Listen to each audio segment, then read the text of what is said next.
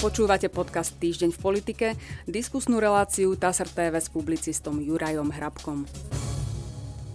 V dnešnej relácii vítam publicistu Juraja Hrabka. Dobrý deň. Dobrý deň. Pre. Pán Hrabko, dneska sa budeme rozprávať o eurovoľbách, lebo už je známy ich presný termín, ale budeme sa rozprávať aj o novele trestného zákona. Práve v týchto chvíľach, keď nahrávame tento rozhovor, sa v parlamente hlasuje o jednotlivých pozmeňujúcich návrhoch. Dá sa predpokladať, že doslova v horizonte minút príde aj k tomu danému hlasovaniu. Začneme ale Európskym parlamentom a eurovoľbami. Toto je správa zo štvrtého februára. Voľby do Európskeho parlamentu budú na Slovensku, sa budú na Slovensku konať v sobotu ôsmeho júna. Slováci budú voliť pätnásť europoslancov na päťročné volebné obdobie. Voliči na Slovensku budú v roku dvetisícdvadsaťštyri voliť pätnásť poslancov Európskeho parlamentu, o jedného viac ako vo voľbách v roku dvetisícdevätnásť, informuje Európsky parlament na webovej stránke určenej pre júnové eurovoľby. Celkovo sa bude voliť sedemstodvadsať poslancov Európskeho parlamentu, čo je o pätnásť viac ako v predchádzajúcich voľbách. Politické strany alebo koalície, ktoré sa chcú zúčastniť na voľbách, by mali doručiť svoje kandidátne listiny zapisovateľovi štátnej volebnej komisie najneskôr deväťdesiat dní pred dňom volieb. Politické strany musia získať aspoň päť percent hlasov, aby mohli byť ich zástupcovia zvolení do Európskeho parlamentu. Hlasovanie zo zahraničia v eurovoľbách nie je možné, uvádza TASR. Ja tu mám ešte poznamenané, že aká bola účasť v posledných dvoch eurovoľbách na Slovensku. V roku dvetisícštrnásť bola úplne rekordne nízka, nielen najnižšia v celej Európskej únii, ale, ale naozaj asi aj najnižšia v histórii Slovenska. Dosiahla len trinásť celá päť percent voličov, deväťdesiat percent ľudí, takmer deväťdesiat percent ľudí sa tých volieb nezúčastnilo. Potom v roku dvetisícdevätnásť sa to trochu zlepšilo. Účasť bola na úrovni dvadsaťdva celá sedemdesiatštyri percent voličov, čo je výrazne lepšie ako ten výsledok pred piatimi rokmi, ale aj tak to bolo posledné miesto v celej Európskej únii. Jednoducho Slováci chodia voliť do Európskeho parlamentu najmenej zo všetkých. Chcem sa spýtať, či tento rok existuje šanca, že toto porušíme. Aspoň, že nebudeme poslední, aspoň predposlední.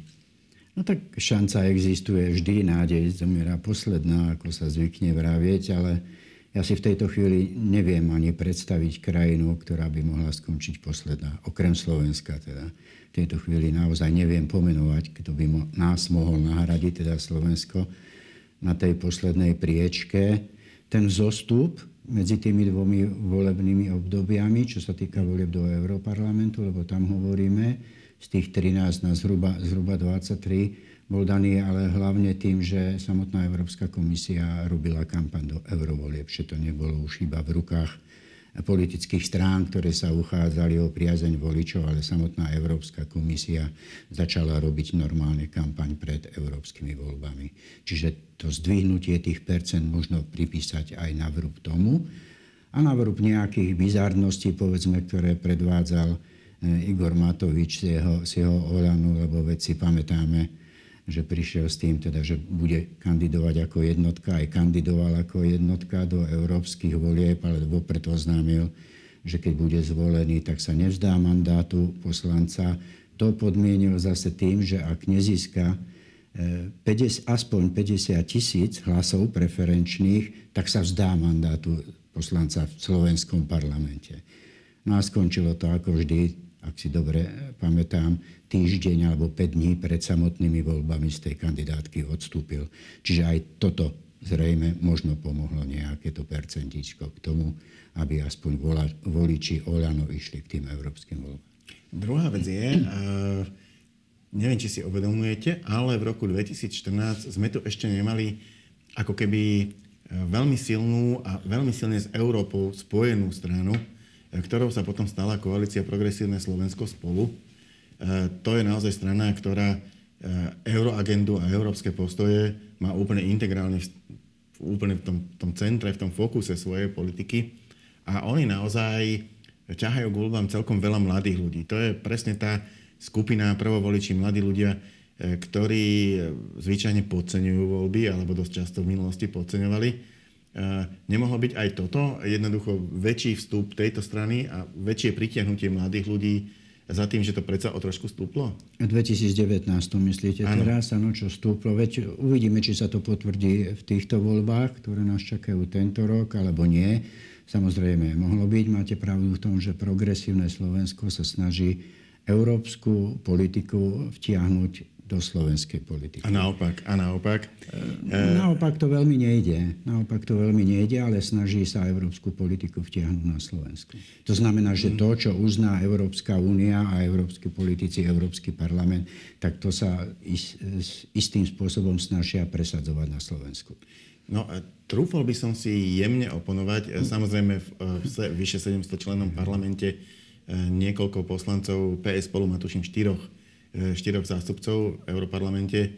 Nemá žiadnu rozhodujúcu silu, ale zase môžu tam vnášať témy. Môžu napríklad za iniciáciou toho uznesenia proti Slovenskej republike, proti tomu, že sa u nás v skrátenom legislatívnom konaní rokuje o novele trestného zákona a o zrušení úradu špeciálnej prokuratúry. Túto tému tam vnieslo Progresívne Slovensko. E, takisto si myslím, e, že e, môžu vnášať aj ďalšie témy, aj témy toho, teraz sa hovorí, že e, mám to niekde poznamenané, Európska komisia pozastavila hodnotenie, e, hodnotenie štvrtej platby z plánu obnovy aj v súvislosti napríklad s témou novely trestného zákona, ktorú tam zase vnieslo Progresívne Slovensko na európsku úroveň.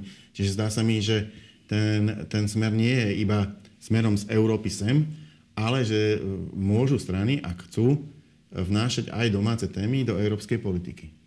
Môžu samozrejme, len si treba uvedomiť, ako Európsky parlament funguje. A tá záležitosť s tým ohodnotením, pozastavením, to je záležitosť zase Európskej komisie, nie Európskeho parlamentu. Aj medzi tým treba roz, rozlišovať. Ale téma na Európskej úrovni je. Áno, áno, isté. Áno. Je na, tá téma leží na Európskej komisii, nie v Európskom parlamente. Teraz hovoríme mm. o tom pozastavení mm. to, to hodnotiace tej štvrtej, štvrtej platby. Čiže, a treba si uvedomiť, že Európska komisia aj bez slovenských politických strán veľmi dobre vie, čo sa v jej členskej krajine deje. To nie je len, čo sa deje na Slovensku, ona veľmi dobre vie, čo sa deje v Maďarsku, čo sa deje v Poľsku, čo sa deje v Nemecku, jednoducho v každom členskom štáte. A je tam aj kvôli tomu, aby strážila tie európske peniaze. Europarlament funguje na úplne inom princípe, ako funguje, povedzme, slovenský parlament. To je možno aj jeden z tých dôvodov, prečo voliči na Slovensku nie sú tie európske voľby také, také populárne. Pretože si treba uvedomiť, že poslanci zvolení na Slovensku tam nezastupujú Slovensko, nereprezentujú Slovensko, môžu sa pokúsiť vnášiť. Nerobia slovenskú politiku, aby som to skrátil, ale robia politiku európsku. A tá európska politika sa robí v politických frakciách Európskeho parlamentu. To znamená, že áno, môžu prísť, môžu, môžu iniciovať, hoci čo len chcú, ale pokiaľ to nepresadia vo vlastnej frakcii, v ktorej sú, tak je to zbytočná snaha, je to hodené do koša. Tam je súboj politických frakcií, nie politických strán, ako je sme tomu zvyknutí tu doma na Slovensku. A to je iná káva. Na druhej strane tú politiku robia vždy ľudia. Proste môžete sa snažiť toho človeka očistiť od toho, že teda on vlastne nemá nič spoločné s tou stranou, za ktorú sa tam dostal, lebo keď už je v Európskom parlamente, už je súčasťou frakcie a to je niečo iné a robí tam európsku politiku. Ale jednoducho, keď cíti ako problém novelu trestného zákona, ktorá je z môjho pohľadu naozaj domáca záležitosť, tak to tam proste prinesie, prinesie to tam ten človek. A priniesie to človek, ktorý bol zvolený za nejakú slovenskú politickú stranu. De facto tam robí slovenskú politiku, aj keď je to európska úroveň. No, no nie, záujem Európskej únie, aby fungoval na Slovensku právny štát. On musí, veď sme sa zaviazali v niečom, preto sme aj členmi Európskej únie, aby tu právny štát fungoval.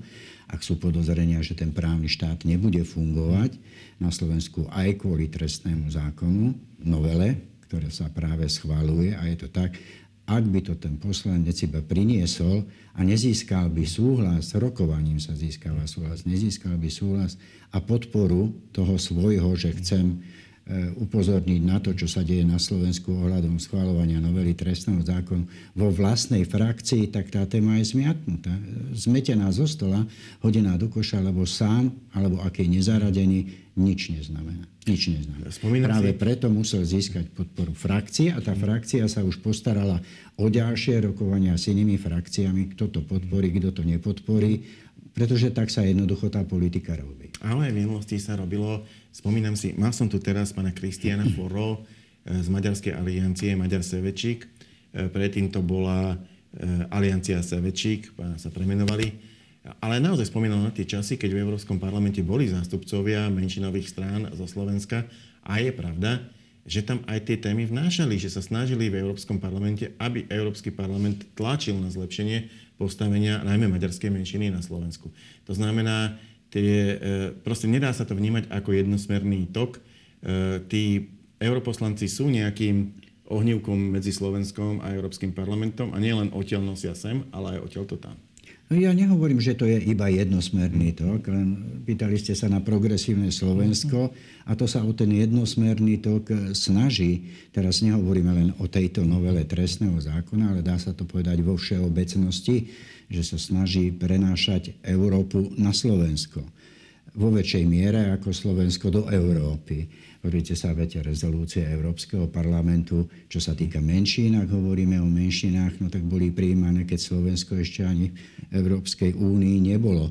Nebolo ani v Európskom parlamente. Samozrejme, snažia sa každý, každý poslanec zvolený na Slovensku sa snaží v tej ktorej frakcii, do ktorej sa dostane a ktorej pôsobí, alebo v tých výboroch prenáša tú svoju tému zo Slovenska, ktorú považuje, považuje za dôležitú. Ale musí byť šikovný, musí byť schopný rokovať a musí mať podporu vo vlastnej frakcii alebo vo výboroch a potom ten výbor hľadá podporu vo frakcii. Tam je ten druh výkonu a spôsobov politiky iný, ako je na Slovensku. Um, možno predposledná otázka k týmto ešte eurovoľbám.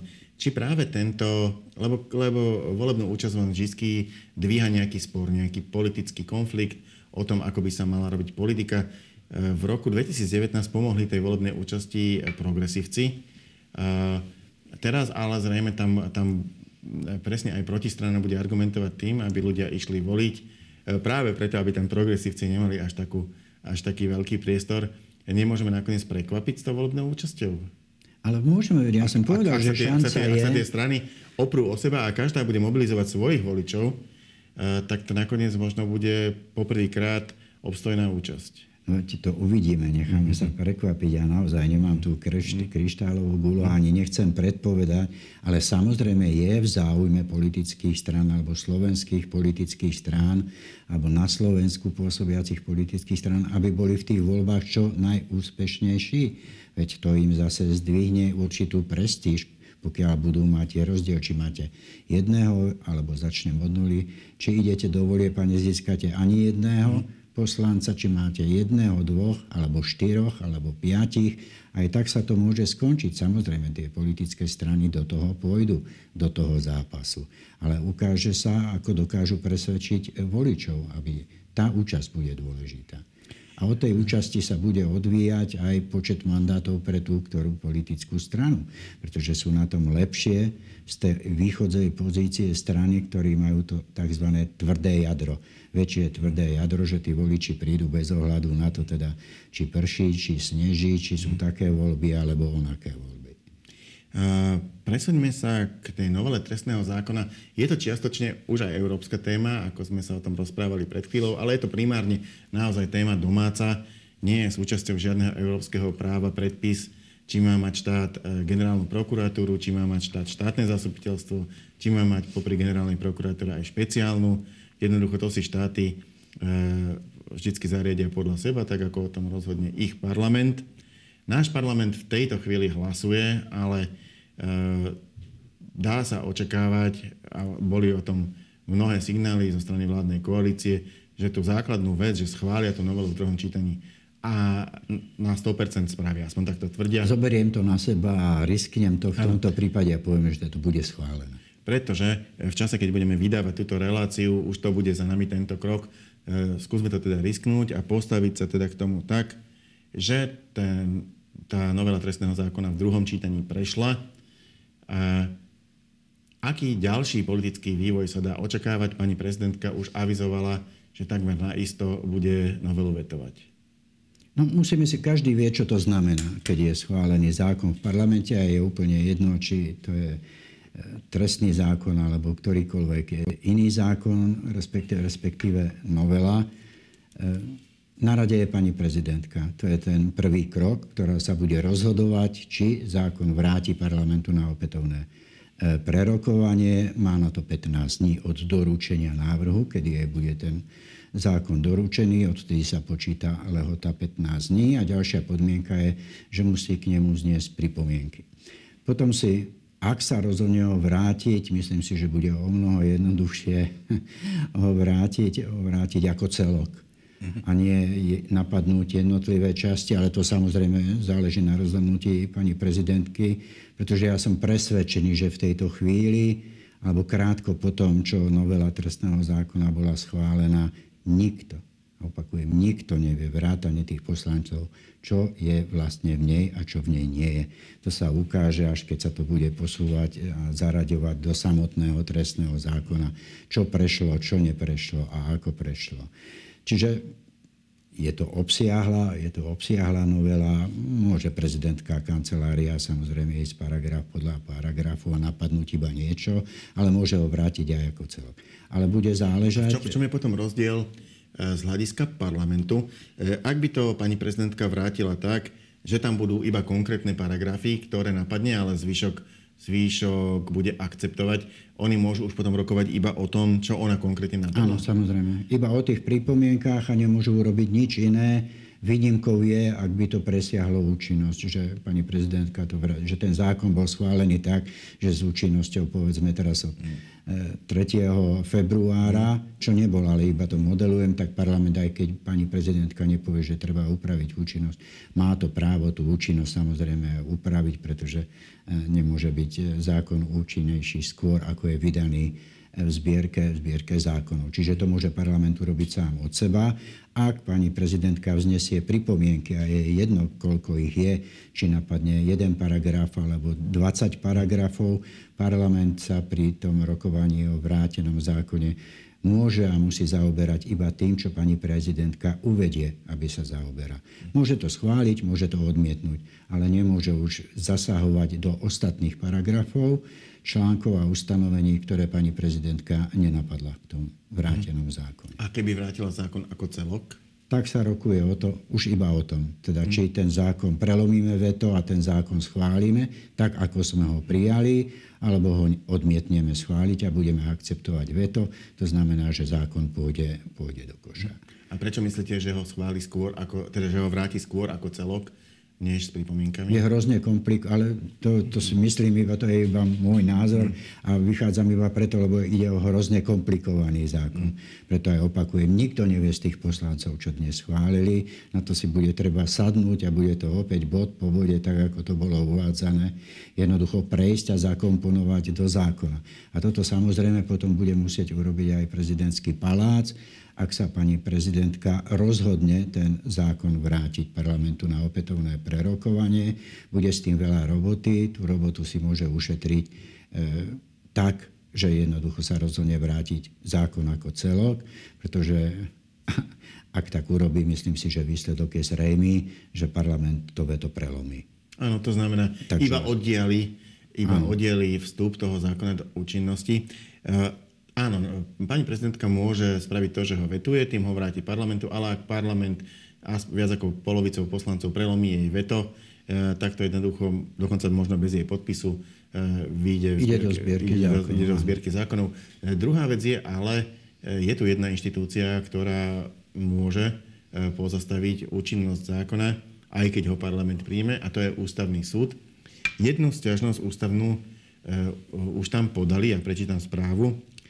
Opozícia podala ústavnú sťažnosť v súvislosti s novelou trestného zákona. Namieta skrátené legislatívne konanie či skrátenie času na diskusiu.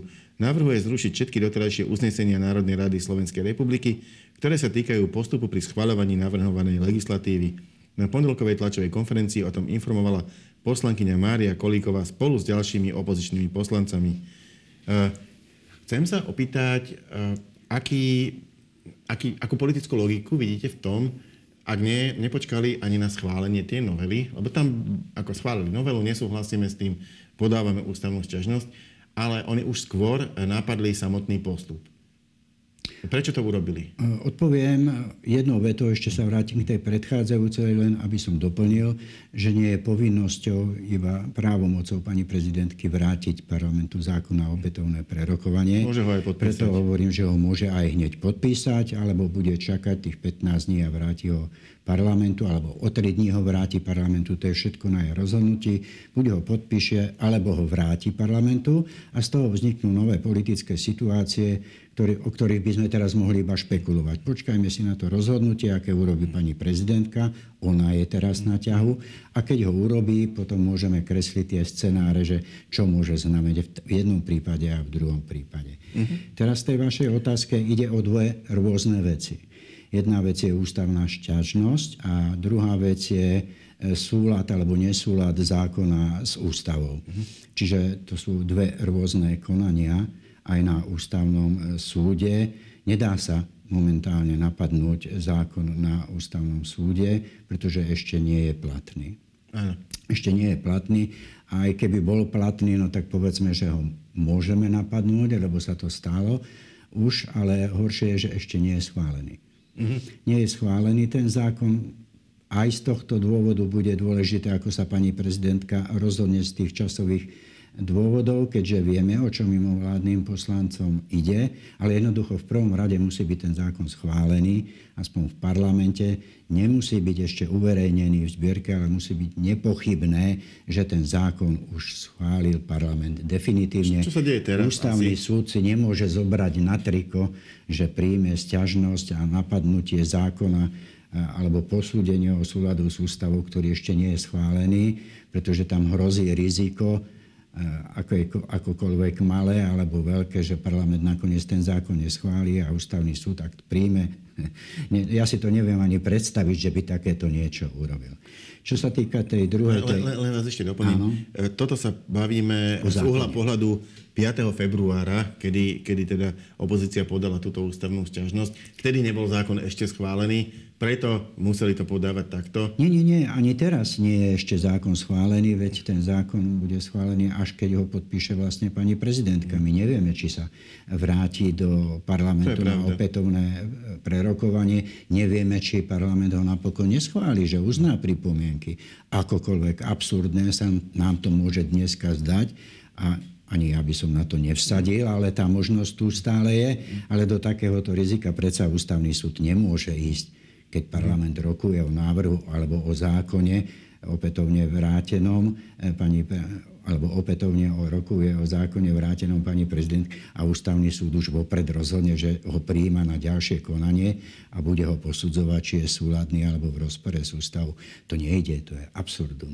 To môže urobiť, pretože to sa už raz stalo, keď ešte ten zákon nemá číslo v zbierke zákonov, že ešte nevyšiel, nenadobudol vlastne ani platnosť, ale už je úplne zrejme, že parlament ho schválil. Mm. To znamená, že je to už iba otázka času, kedy bude zverejnený. A to koniec koncov to spravil Smer naposledy takto, že napadol zákon, ktorý bol schválený, ale nemal ešte pridelené číslo, ešte nevyšiel v zbierke zákonov a keď vyšiel, tak jednoducho ten návrh doplnil tým číslom, ktoré, ktoré dostal v zbierke zákonov. A súd to aj akceptoval.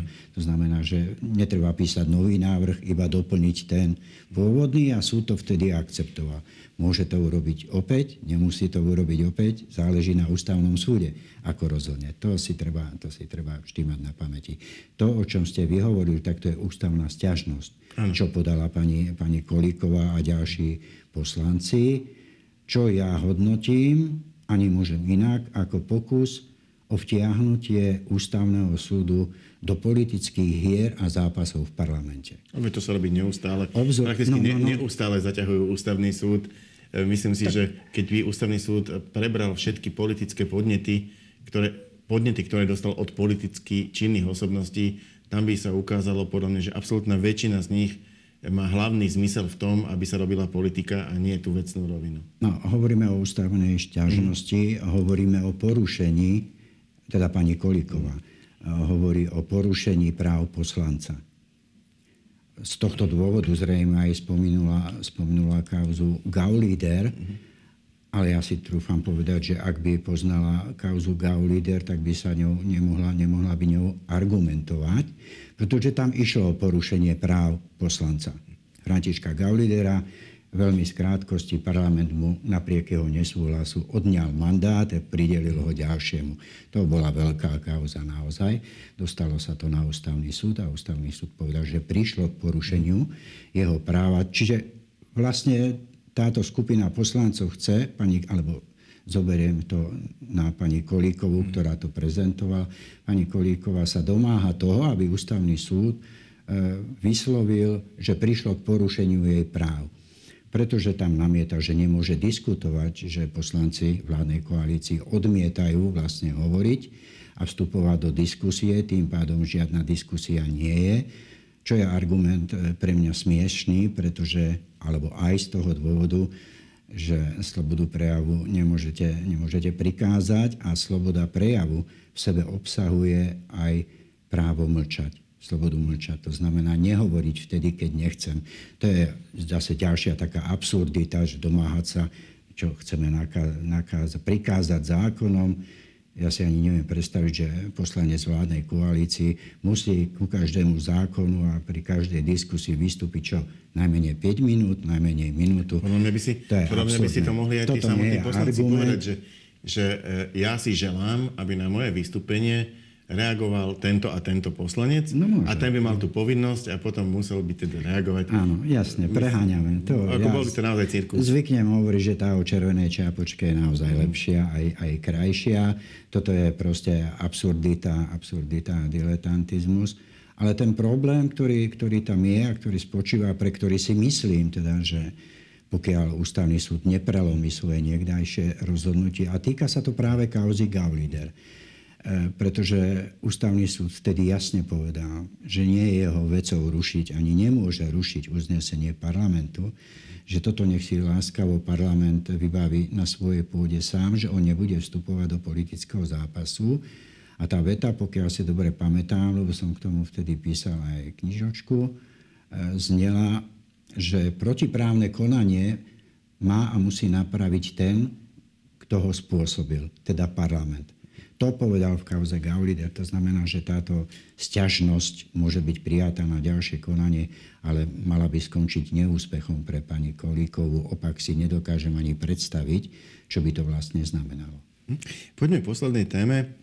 Predseda Národnej rady Peter Pellegrini piateho februára avizoval, že nezvolá mimoriadnu schôdzu na odvolanie ministerky kultúry Martiny Šimkovičovej, nominantky Slovenskej národnej strany, keďže pod návrhom opozičných strán Progresívne Slovensko a es a es bolo iba dvadsaťosem podpisov, namiesto povinných tridsať. Progresívne Slovensko potom reagovalo, že to bola administratívna chyba. Mali, mali, mali ešte jeden hárok, ktorý zabudli priložiť. A potom neskôr dozbierali tie podpisy, takže nakoniec ich bolo viac ako tridsať a ešte nie je určený termín schôdze, ale mal by teda byť. Týmto celým procesom sa dosiahlo ale to, že sa ako keby oddialil, pretože ak by to boli podali tak, ako mali, e, tak by do siedmich dní už tá schôdza bola a e, tak to zrejme bude o sedem dní neskôr. Chcem sa ale opýtať, že teda, ako toto hodnotíte, či to je len proste taká nuansa parlamentného života, alebo to má aj nejaký iný rozmer? Nie, je to amatérizmus mimovládnych poslancov mimovládnych strán, to sa inak nedá nazvať. Možno priliehavejší názov by bol ešte diletantizmus. Toto nie je administratívny omyl, to môže pán Šimečka hovoriť koľkokrát chce. To je jednoducho neschopnosť navrhovateľov a ich amatérizmus, presnejšie tých navrho- navrhovateľov, ktorí boli ten návrh podať podateľný. Viac sa venovali kamerám, rozprávali do kamier, aby si skontrolovali, čo vlastne podali a čo im vlastne pracovníčka podateľne potvrdila, pretože to musia mať potvrdenie. Jednoducho Jednoducho je to diletantizmus. A takýchto je viacej, takýchto sa stalo aj pri schvaľovaní. Nie všetko sa samozrejme dostane na verejnosť, pretože to médiá nezaujíma a zaujíma to iba tých, ktorí sa tomu venujeme, nejaké podrobnosti. Dnes napríklad pri schvaľovaní pozmeňujúceho návrhu nemohol dať predseda parlamentu hlasovať o pozmeňujúcom návrhu Gábora Grendela, pretože ho nepodpísal. Bolo tam podpísaných pätnásť poslancov, čo stačí a čo je potrebné, ale nepodpísalo sám navrhovateľ. Aha, takže, to takže hej, veď, to treba sledovať, tú únavnú debatu a hej. diskusiu, a to samozrejme nie každého baví. A jednou z takých absurdí ďalších, ktoré sa už na verejnosť ani nedostanú, pretože nemajú ani dôvody. Ja považujem napríklad procedurálny návrh pani poslankyne Holečkovej z K D H. Tá procedurálnom návrhu sa sťažovalo, že v parlamente nejde už dva dní Wi-Fi a žiadala o nápravu. Tak takéto procedurálne návrhy, keď sa, keď sa dávajú, tak pre mňa je to diletantizmus. Jednoducho rokovací poriadok, a to hovoríme, alebo vrátim sa späť k tomu podaniu, ono ne, nešlo tam dozbierať tie podpisy, ale museli vyzbierať na novo, pretože doplniť už ten návrh sa nedal, keď ho raz predseda parlamentu odmietol pre zjavný nedostatok súladu so zákonom, čiže museli sa znovu vyzbierať pre poslanca, ak sa stane niekto poslancom a zloží poslanecký sľub, tak pre neho musí byť ten zákon o rokovacom poriadku tým, čím je pre kresťana Biblia. On vlastne, ten zákon o rokovacom poriadku, je politickou Bibliou pre poslancov, pretože tam máte napísané všetko. Nielen vaše práva, vaše povinnosti, vaše možnosti. Ak nepoznáte zákon o rokovacom poriadku, tak jednoducho neviete nič. Ste tam stratení a musíte konať iba tak, ako vám kolegovia, respektíve predseda poslaneckého klubu prikáže. Ďakujem pekne. To bola posledná otázka, posledná odpoveď našej dnešnej debaty. Ja za účasť nej ďakujem Jurajovi Hrabkovi. Ja ďakujem za pozvanie. A my sa v našej relácii opäť stretneme na budúci týždeň. Dovidenia.